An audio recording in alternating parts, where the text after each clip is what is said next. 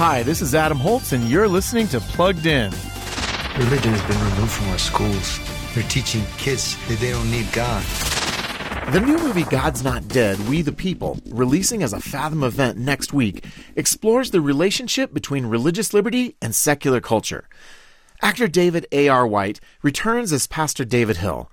He's helping homeschool families in his church battle a local government's attempt to shut them down. God's Not Dead, We the People challenges American Christians not to take religious freedom for granted. Content wise, we see a dramatic car accident and someone drinks wine. Overall, though, the latest God's Not Dead film reminds us to fight for our faith and the freedom to express it. So we're giving it a four and a half out of five for family friendliness. Read the full review at pluggedin.com slash radio. I'm Adam Holz for Focus on the Family's Plugged In Movie Review.